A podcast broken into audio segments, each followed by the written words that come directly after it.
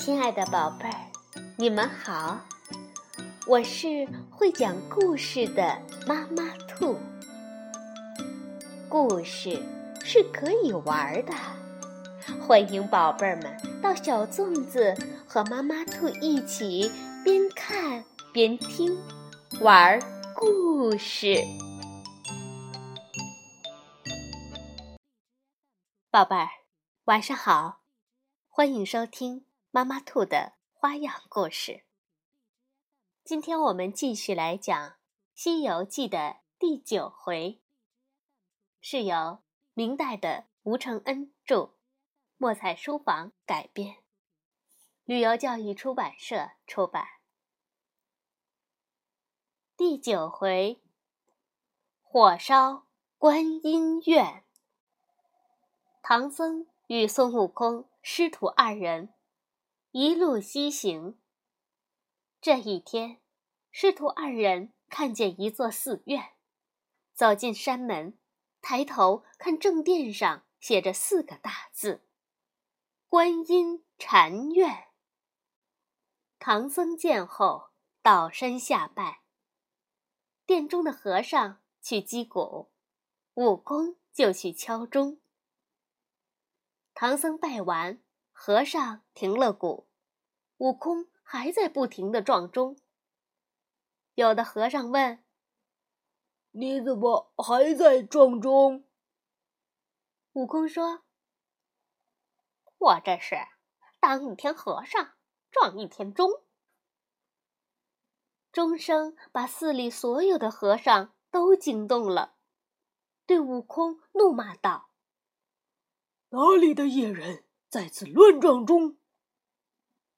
悟空说：“是你们孙外公在撞着玩儿。”和尚们见他生得如此模样，吓得跌跌撞撞跪了一地。唐僧说：“大家不要怕，他是我徒弟。”众和尚。知道他们是大唐去西天取经的和尚，这才放下心来，拴马的拴马，帮忙抬行李的抬行李，把他们请到方丈的屋内。院主和唐僧互相见了礼，为他们安排斋饭。唐僧谢过。忽然，两个小童搀出一个老和尚来说道。我们师祖来了。唐僧上前行礼，老和尚说：“我听说唐朝的老爷到我们这儿来了，想出来一见，不知道东土距离这里有。”多远呐？唐僧说道：“出了长安，到我朝边界，大约有五千多里。走过哈密国，又有五六千里，才到了贵处。”老和尚说：“呃。”这样算来，也有万余里了。可怜我空活了二百七十多岁呀，至今连山门都没出过，真是坐井观天呀！悟空说。那，你还是我的万代儿孙嘞。唐僧瞪了他一眼，说：“不得在这里冲撞人。”老僧忙叫献茶。唐僧见茶具都是由美玉雕成，连说：“这些器具真是好东西，绝对称得上是美器。”老和尚听了，说道：“呃，老爷从天朝来，也一定有好宝贝，请拿出来，也让我们开开眼。唐僧忙回答说：“啊，可怜，路途这么遥远，哪里还敢带什么宝贝？”悟空站出来说：“师傅的袈裟难道不是宝贝？”院主听到，冷笑说：“哼，一件袈裟算什么宝贝？就拿我来说，少说也有二三十件，我师祖足足有七八百件。”说完，命众生把袈裟。都拿出来，让唐朝的老爷见识见识。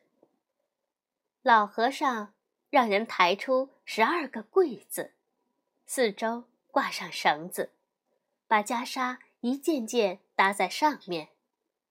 果然都是锦绣绫罗，精美绝伦。悟空看了，说道：“把你们的收起来。”让你们见识见识我们的。唐僧忙拉住悟空，说：“不要和人斗富，只怕会出意外。”悟空却说道：“师傅放心，包在俺老孙身上了。”说着，就打开随身携带的包裹，只见满是霞光，彩气盈门。众僧纷纷赞不绝口。老和尚一见这袈裟，起了歹心，跪下来说：“呵呵，弟子没缘法，天色这么晚了，弟子有老眼昏花，没看清楚老爷的。”宝贝，唐僧说：“那就掌灯来看吧。”不料老僧却说：“呃，一点灯，宝贝反光，恐怕就更看不清了。”请老爷允许弟子拿回房中，细细看一晚上，明天一早还给老爷。唐僧埋怨悟空：“你看，都怨你。”悟空却不以为然的笑着说：“怕什么？”让他拿去看好了，出了差错，我担着。老和尚高兴万分，让小童把袈裟拿到后房，命人把禅室打扫干净，请两位老爷安歇。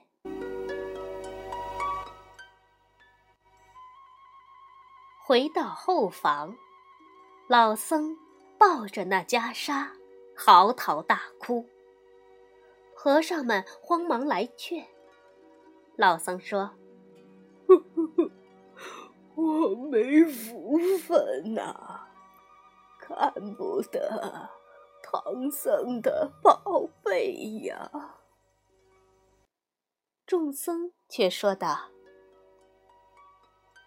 袈裟就摆在你眼前，你看就是了。”老和尚却说道。我空有几百件袈裟，怎么才能拥有这样一件宝贝呢？众僧说道：“你把唐僧留下，留他住十天，你就能穿十天；留他住一个月，你就能穿一个月。何必痛哭？”老僧听了，说道：“就是留他住再长的时间，这袈裟终归还是他的，哪里能留得长远？这时，有一个叫广智的和尚说道：“呃，这个简单。”等他们睡熟，我找几个人把他们杀了，把尸首埋到后园，连白马包袱都是咱们的了。待他说完，另一个叫广谋的和尚却说：“这样不好，那毛脸雷公嘴的和尚恐怕不好对付。我看不如办些柴草。”一把火，把禅堂烧了，就是别人知道了，也会认为是他自己不小心走了火，袈裟不就成了咱们的传家宝？老和尚听了，觉得有理，就命几百个和尚，一人抱来一捆柴。把唐僧和孙悟空住的禅堂的周围堆满了柴和山。唐僧早已经睡熟了，悟空却被人的脚步声、堆柴火的声音惊醒了。呼，他变成个蜜蜂，钻到窗外一看，和尚们正要放火，不由得暗笑。果然。被师傅说中了。如果我要一顿棍棒打死他们，又怕师傅说我行凶；如果不打，和尚们简直是太歹毒了。一番记忆之后，悟空一个筋斗来到了天宫。南天门的守门天将远远见他，慌成了一团，胡乱叫着。闹天宫的主又来了。悟空说：“请列位不要害怕，我来找广目天王。”悟空向广目天王说了事情的经过，声称要借避火罩一用。天王说：“你这猴子还是这么不善，只管自己。”不顾别人，悟空催促他说：“快点，快点儿，别误了我的大事。”广目天王见惹不起悟空，就把罩儿借给了他。悟空暗落云头，用避火罩把禅堂、白马罩住，然后就坐到老僧的房脊上去保护袈裟。和尚们堆好了柴，点着了火。悟空呢，他吹了口气，化作狂风，顷刻间烈焰腾空，金蛇狂舞。大火四散蔓延开来，把一座观音院顿时烧成了一片火海。和尚们苦救不下，慌忙从寺院里往外。抢救东西，在离寺院正南方向二十里处，有一座黑风山。山上有个黑风洞，洞里住着个黑风怪。这黑风怪这天晚上正在睡觉，忽然见窗外通明，还以为天亮了。起身一看，原来是被观音院的火光照的。话说这黑风怪呀，和老和尚是好友，就赶忙去帮忙救火。他来到观音院，见后房无火，上面还坐着一个人，正在放火，就赶紧奔入后房，一眼看见有霞光万道。这正是唐僧的袈裟放出的光芒。黑风怪顿起贪念，来了个趁火打劫，拿起袈裟就返回了黑风山。这场大火直烧到五更天，把一座好好的观音院烧得只剩下断壁残垣。和尚们啼哭着在灰烬里翻捡的东西。悟空取下避火罩，送还给广目天王，又变成了蜜蜂飞进禅堂。唐僧起床，开门一看，吓了一跳，说道：“怎么殿宇都不见了，只剩下些碎砖烂瓦？”悟空和师傅说了夜间和尚们放火的经过。唐僧说：“要是袈裟被烧了，我就念咒语，把你咒死。”悟空忙说：“师傅，千万别念，我去把袈裟取来，不就得了？”唐僧牵了马。悟空挑上担儿，出了禅堂，直奔方丈而来。和尚们看见他们，吓得魂飞魄散，乱叫起来：“冤魂逃命来了！”悟空说：“什么冤魂逃命？快还我袈裟来！”和尚们慌忙跑去向老和尚报告。老和尚一看，袈裟。没了踪影。又见寺院烧得破败不堪，心灰意冷，一头向墙上撞去，脑浆迸出，气绝而亡。和尚们见老和尚已经自杀身亡，乱作一团，纷纷喊道：“师祖自杀了，又找不到袈裟。”该如何是好？悟空翻遍了所有和尚的箱子，也没有找到袈裟。唐僧在一旁念起了紧箍咒，悟空疼得满地打滚儿，哀求道：“师傅别念，让我去寻找袈裟。”唐僧住了口，悟空跳起来，取出金箍棒。要打那些和尚，唐僧喝道：“猴头不要伤人，等我问上一问。”悟空问众和尚：“这附近可有什么妖精？”院主忙说道：“正南方向有座黑风山，山上有个黑风大王。”老和尚生前经常和他来往，他就是妖精。悟空说：“肯定是那黑风怪偷去了袈裟。”唐僧说：“你怎么肯定是他偷的？”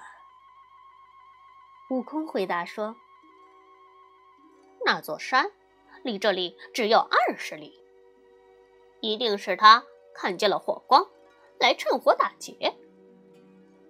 你们好好照顾我师傅，喂好白马，我去去就来。假如有一毫差错，就如同死墙。悟空照着断墙就是一棒，轰隆隆震倒一大片。和尚们吓得赶忙跪下叩头，说道：“请爷爷放心。”我们一定会尽心服侍老爷。悟空一个筋斗跳起来，眨眼间就来到了黑风山。正行走间，忽然听见前面芳草坡上有人在说话，就闪到山崖下偷看起来。原来是三个妖怪坐在草地上。上手是一个黑汉，左手是一个道人，右手是一个白衣秀才。上手的黑汉说：“后天是我生日，我昨晚得到一件宝贝，名叫锦兰佛衣。我想开个佛衣会，请二位贤弟上光。”道人、秀才齐声答应，讲定明天拜寿，后天赴宴。悟空听后忍不住跳出来，叫道：“好你个妖怪，偷了我的袈裟，想开什么佛衣会？先吃我一棒再说！”说着，举棒打去。黑大汉见状。慌忙化风而逃，道士也驾云而去。只有秀才没走脱，被悟空一棒打死，现了原形。原来是一条白花蛇。悟空追进了深山，看见一个山洞，洞门上刻着“黑风山黑风洞”六个字。悟空抡棒打门，高声叫道：“开门！”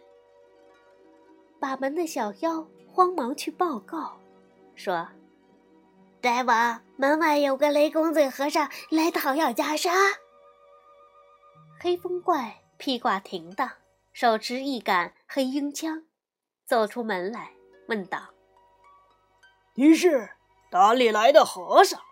敢来我这里逞能？”悟空骂道：“哼，偷袈裟的贼！你听着，你外公是大唐玉帝唐僧法师的徒弟，姓孙，名悟空。当年曾经大闹天宫，号称齐天大圣。”妖怪却冷笑道：“ 呵呵，原来是偷仙桃的。”弼马温呀！悟空大怒，举棒打来。那妖怪挺枪相迎，二人斗了十多个回合，不分胜负。那妖怪用枪架住棒，说：“天已经晌午了，等我吃完饭再跟你打。”悟空说：“哼哼。”你算什么好汉？才打了半天就要吃饭？想当年我老孙被压在五行山下，五百年都没进一口汤水。别走，把袈裟还我，你再吃饭。那妖怪虚晃了一枪，进洞关了门，命小妖准备佛衣会筵席。悟空见妖怪霸占。就回到观音院，说了交战的经过。和尚们见袈裟有了着落，都口念：“阿弥陀佛。”悟空嘱咐众僧，好好照顾唐僧茶饭，再次奔黑风山而去。到了黑风山，悟空暗落云头，看见一个小怪。夹着个花梨木匣走了过来，砰！当头一棒，把这个小妖怪打成了肉饼。打开匣儿一看，里面是张请帖，请观音院的金池长老赴佛衣会。悟空见了，立马摇身一变，变成那老僧的模样，来到洞前，叫门。开门！小妖忙把他请进洞。悟空变作的长老见过黑风怪，说道：“呃，昨晚到处找都没找到袈裟，没想到是老友弄来了。”哈哈。二人正说着，巡山的小妖回报：“大王，呃，去送请帖的小妖被人打死了。妖王猜到老僧是悟空所变，提枪就刺。悟空取出金箍棒，现了本相，和那妖怪从洞里打到洞外。打了不一会儿，妖精说：“姓孙的，今天天晚了，等明天再和你打。”悟空不管不顾，只管用大棒打来。妖怪又变作一阵风，回了洞，怎么也不肯出来。悟空返回观音院，拿出了请帖，说：“老和尚和妖精是朋友，这就是凭证。”唐僧就问：“那，你和那妖怪？”谁的本事大些？悟空说：“我俩差不多，打了半天，也只打了个平手。你看那帖上写着‘此生熊皮’，想必是黑熊成精。”唐僧就说：“你打不赢他，如何是好？”啊！悟空说：“我自有办法。”第二天一早，悟空起来，说道：“走僧，好生服侍我师傅，我到南海走一趟。”唐僧忙问：“你什么时候回来？”悟空说：“去去就回。”说完。一个筋斗翻到了南海普陀山。诸天带他见了菩萨，观音菩萨问：“你来这里干什么？”悟空说了事情的经过。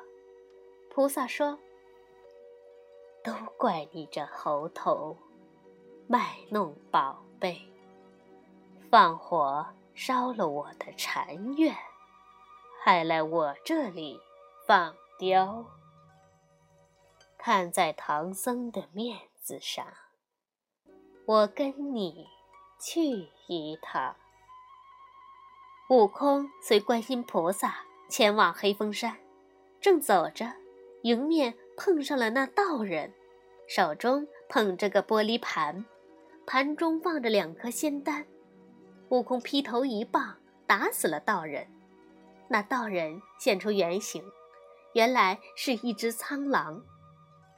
悟空拾起盘子，只见底下刻着四个字：“灵虚子智。”菩萨不高兴了，问道：“你为什么要打死他？”悟空说：“他和那黑熊怪是一伙的，今天要去。”给那妖王拜寿，照我看，菩萨，呃，不如就变成灵虚子，我变成一颗仙丹，略大一些。你把我献给那黑熊怪，我到他肚子里好使手段。菩萨为了拿回袈裟，也顾不得尊严，就按悟空所说变成了灵虚子。悟空自己则变成了一粒仙丹。菩萨来到洞府，小妖抱进洞去说：“呃，大王，灵虚仙长到了。”那妖王黑熊怪不分真假，把菩萨变作的灵虚仙长请到洞里坐下。菩萨把那粒大的仙丹递过去，说道：“愿大王千寿。”妖王拿起另一粒仙丹递过来，说：“愿和老友共享。”妖王把菩萨递给他的仙丹放进了嘴里，悟空就迫不及待地钻到他肚子里，翻江倒海的大闹起来。